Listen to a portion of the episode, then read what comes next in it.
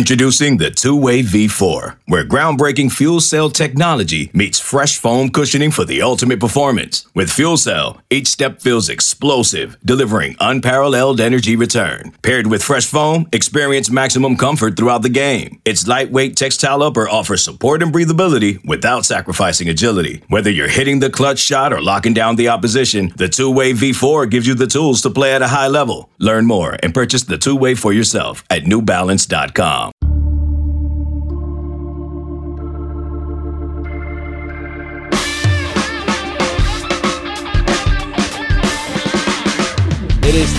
June 9th, and you are listening to another edition of the 24 7 Sports Football Recruiting Podcast. My name is Blair Angulo. Thank you so much for tuning in as we gear up for another big weekend in the world of college football recruiting. Visits are happening all over the place. We've got camp season, which means there's a lot of commitments coming on, on the way as well. And, and one of the bigger weekends, perhaps the biggest weekend of the year, is happening at Alabama this coming weekend, headlined by five star quarterback Arch Manning and a handful of other five stars, a handful of other four stars. And to break it all down and to preview things, we've got Hank South on the line. He covers Alabama recruiting and the Crimson Tide for Bama Online. Hank, how are we doing? Hey, I'm good, Blair. How are you? Not too bad. I uh, I really appreciate you taking the time to to make some time for us. I know you're a pretty busy guy this time of year, and as we all are in the industry with visitors getting to campuses and and the top tier recruits, making sure they're checking off all the boxes on on all the the schools that they're looking at. With Alabama specifically, when you look at this group, when you look at this weekend in particular, what what do you think went into lining up such a mega mega star studded weekend for for this staff yeah, you know, I, I think it, we've seen kind of this this growing over the last few years. Obviously, you know, we didn't see it 2020, but every year since summer, spring, summer official visits have been put in place, there's been more and more each summer. I, I think the Alabama staff, Nick Saban in particular, likes to have these visits. And he he said this before. They don't they don't really like to do the official visits on the game weekends during the season because the coaches are preoccupied. They've got the game planning going on. They're they're they're doing all that and they're just busy. And it's kind of it's kind of rushed. You know, sometimes kids are coming out of a uh, to campus late Friday night, early Saturday morning after their own games, and everything's just kind of rushed, and there's not a lot of one-on-one time. And I think Nick Saban and his staff really like to to get this kind of a little bit slower pace weekends in the summertime when, when they can really get to know these kids and and and, uh, and spend more time with them. So th- there's usually been um, one weekend each summer where it's just one of those loaded weekends. I think last year they had they had over two dozen official visitors throughout the month of June, and one of I forget which weekend it was that that was kind of the the big the big one. But th- this is certainly this June 10th through 12th window is, is, the big one for for this 2023 class, and, and so you know uh, it's not a surprise to see you know 10 guys and that you know that we know of at this point. Um, the list could grow. You know sometimes kids' plans change, so we'll see what happens. But yeah, certainly they're, they're bringing a lot of their top targets on campus um, this weekend um, to kind of to take their shot at them. You know ahead of this um, ahead of the season. Yeah, I, I think what you mentioned there is, is very interesting with the fact that in in the old days, or I guess in in recruiting four or five years ago, it, it did appear that recruits wanted that game day experience, and mm-hmm. they would go out to a school and take an official visit during a game day weekend. Right? They would arrive early Saturday morning after their own high school football game wrapped up on Friday night. Uh, I used to remember seeing kids hop into a, a, black car service, right, and head straight to the airport because yep. they had to catch a cross country flight, a red eye, or whatever it may be to make it to that college football game. Uh, it was uh, it was very rushed. It, it, seemed like it was it was kind of a rat race to get out to places, and uh, I don't think coaches really liked it because you you couldn't really get a sense of the school in such a short amount of time whether that was on Saturday going to the game and then Sunday rushing through all those academic meetings and the dorms and this and that and, and so I do feel like the spring visits I think a lot of coaches and a lot of schools like Alabama have realized this is our best shot to put our best foot forward for the, the star studded prospects that we want to give them a real feel for what this program offers. Now, I know you speak to a lot of recruits that take visits to Alabama with no game day atmosphere this weekend, with no uh, game to make it out to. What does an official visit look like in Tuscaloosa? Yeah, you know, it, it's um, and they've kind of catered it around. Um, sometimes they have a champions cookout. Um, they've done that a couple summers in a row where you know they have a lot of their top targets. I don't think that's going to be the case this weekend, but um, it, it's a lot of the. I mean, it's it's pretty much what you expect. They get to campus, you know, they have their player hosts, whatever you know, they have the the the team on campus uh, for summer workouts, and they'll assign different players to to host them, kind of show them around, answer any questions from a player's perspective. Um, obviously, you got your your coaches meetings. You're going to meet with your position coach. You're going to meet with your area recruiter. You're going to sit down with Nick Saban. Um, you're going to do the whole the whole shebang on the the stadium tour, the the the uniforms. Um, one big thing we we've been talking to kids about, and this has been more in the last couple of years when um, as they've kind of overhauled their strength and conditioning program, is uh, and kids love this. And I was actually just talking to a recruit's mother earlier this week, Cole Adams, that officially visited last weekend, talking about just their sports science presentation and how they really pitch it to these kids about, you know, how they, they attack, you know, sports science, whether, you know, it's they look for the kids' deficiencies and, and they they target those areas in particular or in specific in, in terms of getting those kids stronger, um, injury prevention, all that kind of stuff. And, and so they really drive that home. They go to Nick Saban's house on Sunday morning. Uh, they do the breakfast, they do the golf carts, they uh, go down to the lake week um, and all that, and then usually head out around Sunday afternoon. So it's a pretty jam packed weekend. They, they try to get them um, in front of the, the academic people, their majors, if they know what they want to do. They talk to the deans of the different schools. So they certainly have uh, a, a, lot to do on these weekends. And I wanted to add to the point too, you know, they are, they are taking these official visits in the summer, but with a place like Alabama, as opposed to maybe, uh, maybe like a Michigan or like a Washington or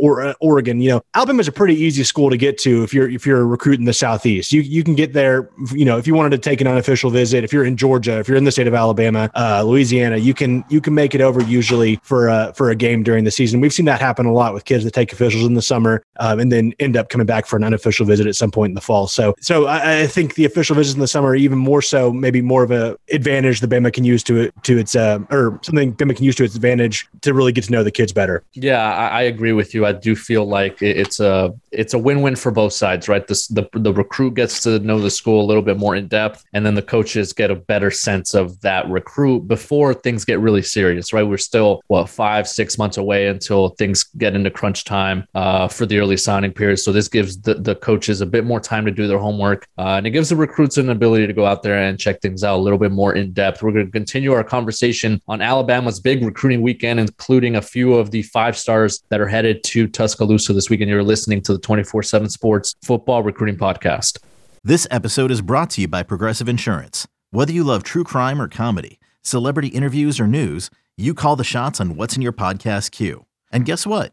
Now you can call them on your auto insurance too with the Name Your Price tool from Progressive. It works just the way it sounds. You tell Progressive how much you want to pay for car insurance, and they'll show you coverage options that fit your budget. Get your quote today at progressive.com to join the over 28 million drivers who trust Progressive. Progressive Casualty Insurance Company and Affiliates. Price and coverage match limited by state law.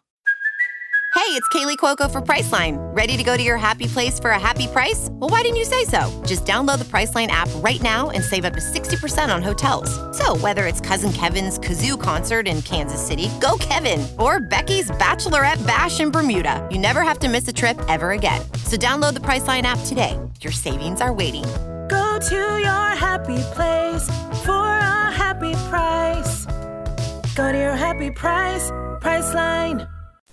We are back on the 24 7 Sports Football Recruiting Podcast. Blair Angulo joined by Hank South. He is the recruiting insider at Bama Online, the Alabama website on the 24 7 Sports Network. I'm going to mention two words to you. Arch Manning. I'm not sure if you've heard those those words before, uh, but he headlines this list. Just took an official visit to Georgia this past weekend. I had Kipp Adams, our colleague from over at Dawgs 24 7, tell me that Kirby Smart wanted to have Arch Manning in for for that first weekend of, of June. He's supposed to head out to Texas before the month is over for his official visit to see the Longhorns. That means Bama's sandwiched in between in this three-headed race or or this three-team race as we can as we can see it right now. Where does Bama stand and and how important is this official visit going to be? Because he's been to Tuscaloosa numerous times before. Yeah, I, I think it's important. You know, the staff has has done a really good job of connecting with him, and you kind of look at Alabama's situation right now Eli Holstein committed a few weeks back, so you know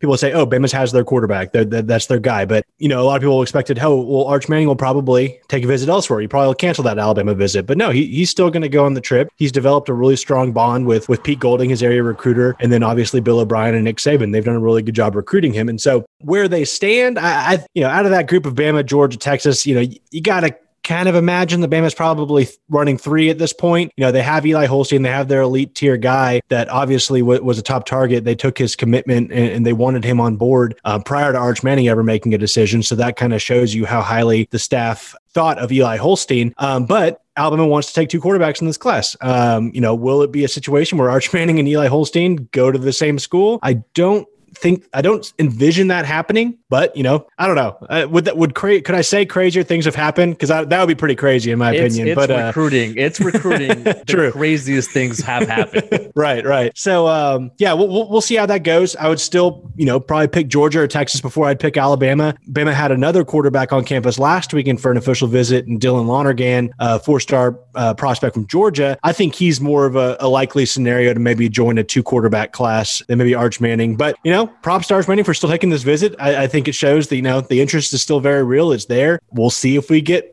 some comments out of him after the visit on how he feel about potentially that situation. But uh, yeah, it's certainly the most high profile visitor expected. Yeah, one of the more methodical recruits that we could remember uh, in any recruiting class. Arch Manning, the five star quarterback, number one prospect in the 23 class, headed to Alabama this weekend for his official. He'll be joined by a handful of five stars Francis Mauigoa, Kadyn Proctor, uh, linebacker Anthony Hill, and running back Richard Young, and a number of four star prospects. But I did want to take a step backwards and look back to last week, Hank. Brandon Inniss, one of the better receivers in the country, headed out to uh, Alabama for his official visit. And I did have a recruit, and let's just say his name rhymes with I don't know, uh, Rilin Deola. Ask me, you know, how how is what's what's the word on Brandon Inniss? What's he what's he going to do?